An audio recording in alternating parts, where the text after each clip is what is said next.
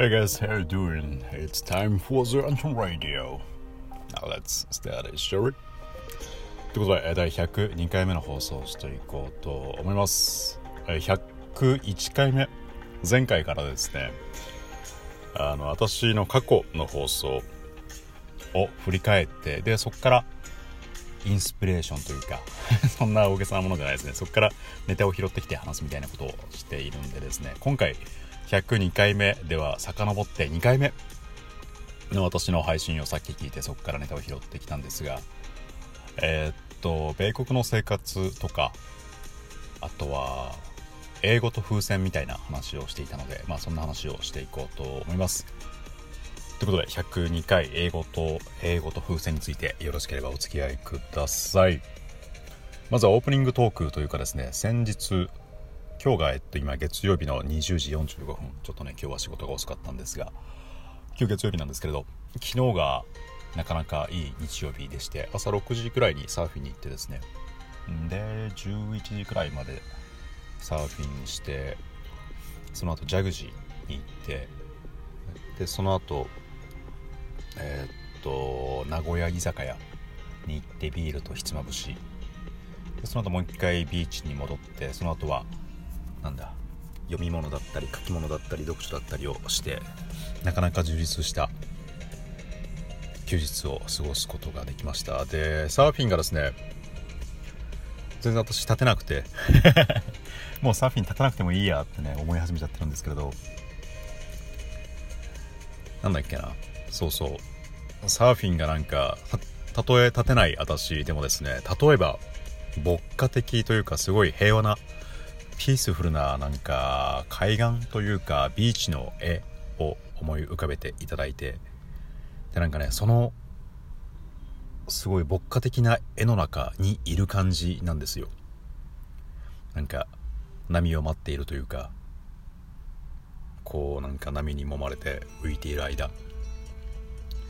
でうまく波を捕まえられるとそのなんかね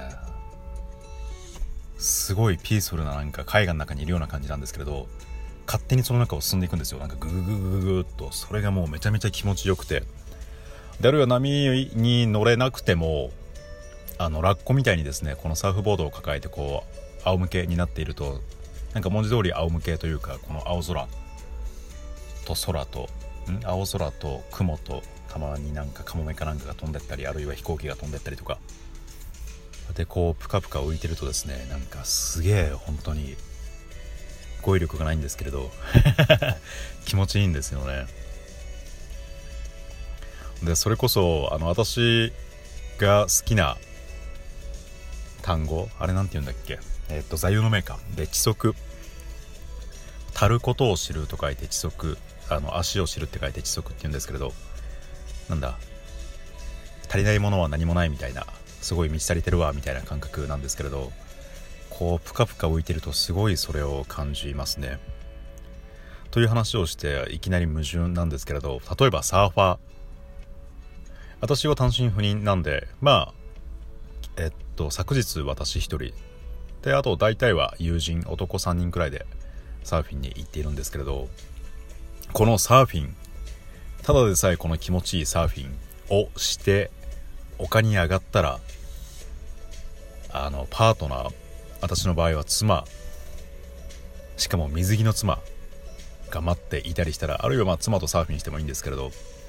このただでさえ気持ちいいサーフィンを終えた後に妻がいてそのなんか濡れた体というかこのくにゃくにゃな気もくにゃくにゃな体？にね触れてなんかキスしたりできたらこれもうサーファーって超幸せだなって思ったりしました。足りないものは何もないとか言いつつ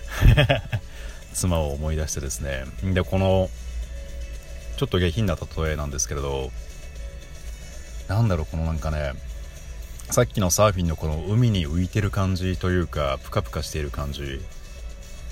が多分あの精通の感覚に近いんですよね。なんかすごいただ本当に浮いてるだけなんですけれどすごい満たされてる感じがしてですね。でそれでまた妻を思い出してですねなんか愛する人とのセックスってなんかまた別物じゃないですか。なんか自分の全てが出る感じというか。なんか、うん、そんな感覚をすごい思い出しましたね。でサーファーなんかはこの何丘に上がった後になんか愛する人がいて。なんか後ろ髪をくしゃっとパートナーの後ろ髪をなんかねくしゃっとしてキスなんかしたりしてなんか糸を引くようななんか磁石が惹かれ合うようなこの視線のままなんかキスをして絡みつつみたいな。いいなーみたいな。私は一人で行ったんでまあそこまでいいなとは思わなかったですけど。でもそうそうそう。ただでさえ気持ちいいサーフィン。でここに妻がいたら本当にもう死んでもいいなみたいなすごい幸せだなみたいなことを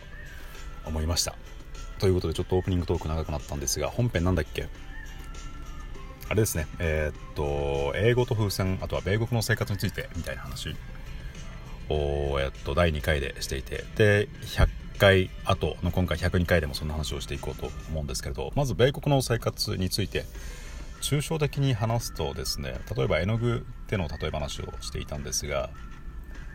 例えば黄色い絵の具の中に黄色い絵の具を1滴垂らしてもそんな違いがわからないじゃないですか。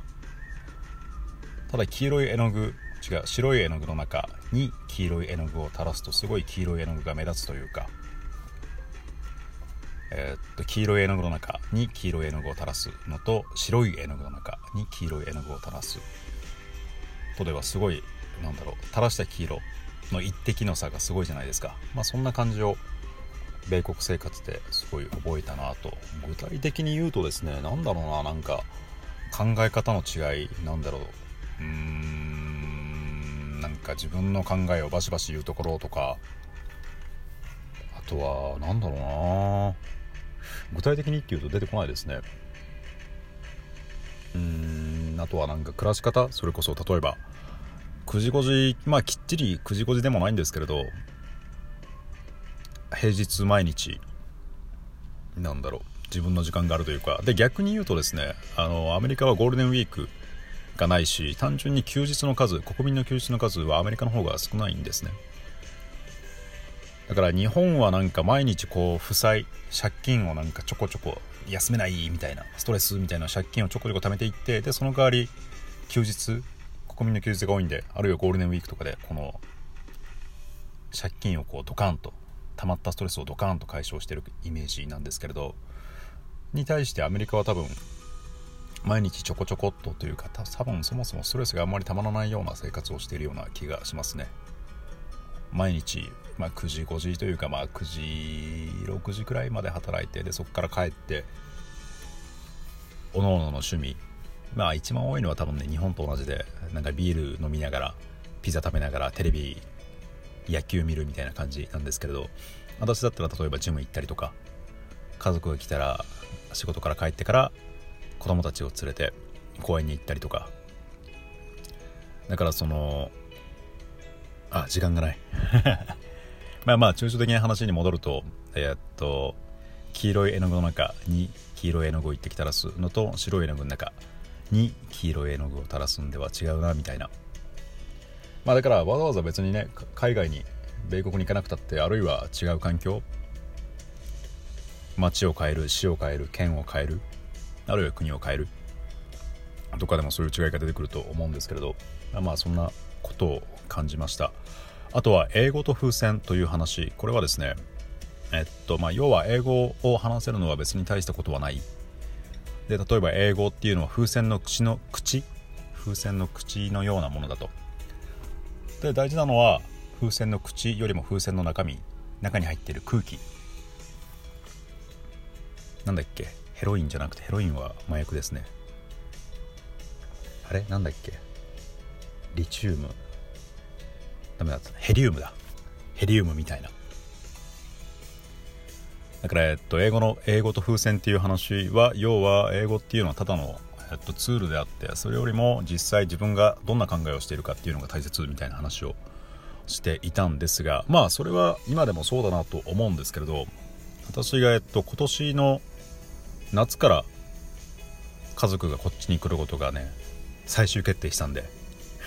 今回こそは。であの子供上の子供が今年で4歳なんであとこっちで幼稚園に行かせ始めるんですけれどそれを受けてちょっと考えが変わったのがえー、っと鶏と卵みたいな話で言葉と考えどっちが先に立つのか。要はえっと先に考えがあってなんだろうな。かん今例えば私は日本人なんで考え事する時は日本語で考え事をしてるんですけれど例えば私が英語しか話せなかったら考え方も変わるんじゃないかみたいな。鶏と卵どっちが先かっていう話で言語と考えどっちが先かみたいな。でこれはえっと小説伊藤計画さんという方の「虐殺機関」っていう作品だったかな。死者の帝国だったかな。どっちかでこのなんか言語と思考どっちが先かみたいな話をしていたんですけれど、まあ、これと同じような話をあの子供を持つ身になって考え始めてですね。私と妻の希望としてはやっぱり子供も私と妻とある程度同じような考え方をしてほしいというか日本人的な思考をしてほしいんですけれどなんだろう例えば英語の学校英語の方が得意になってしまうと考え方もちょっと癖が変わるんじゃないかなみたいなそんなことを思い始めました。あとは最近ツイッターで見たのが残りが30秒なんですけどなんだっけな。とね第2ああと20秒。代理言語を学ぶことの、えー、本当の意味は世界中の人々の思考を理解することになるだろうと。まあ要はなんかラジオトークと聞くよラジオトークを聞いてるのと同じような感じで他の言語を学ぶことによっていろんな人の考えを学べるみたいなそんな話。終わり。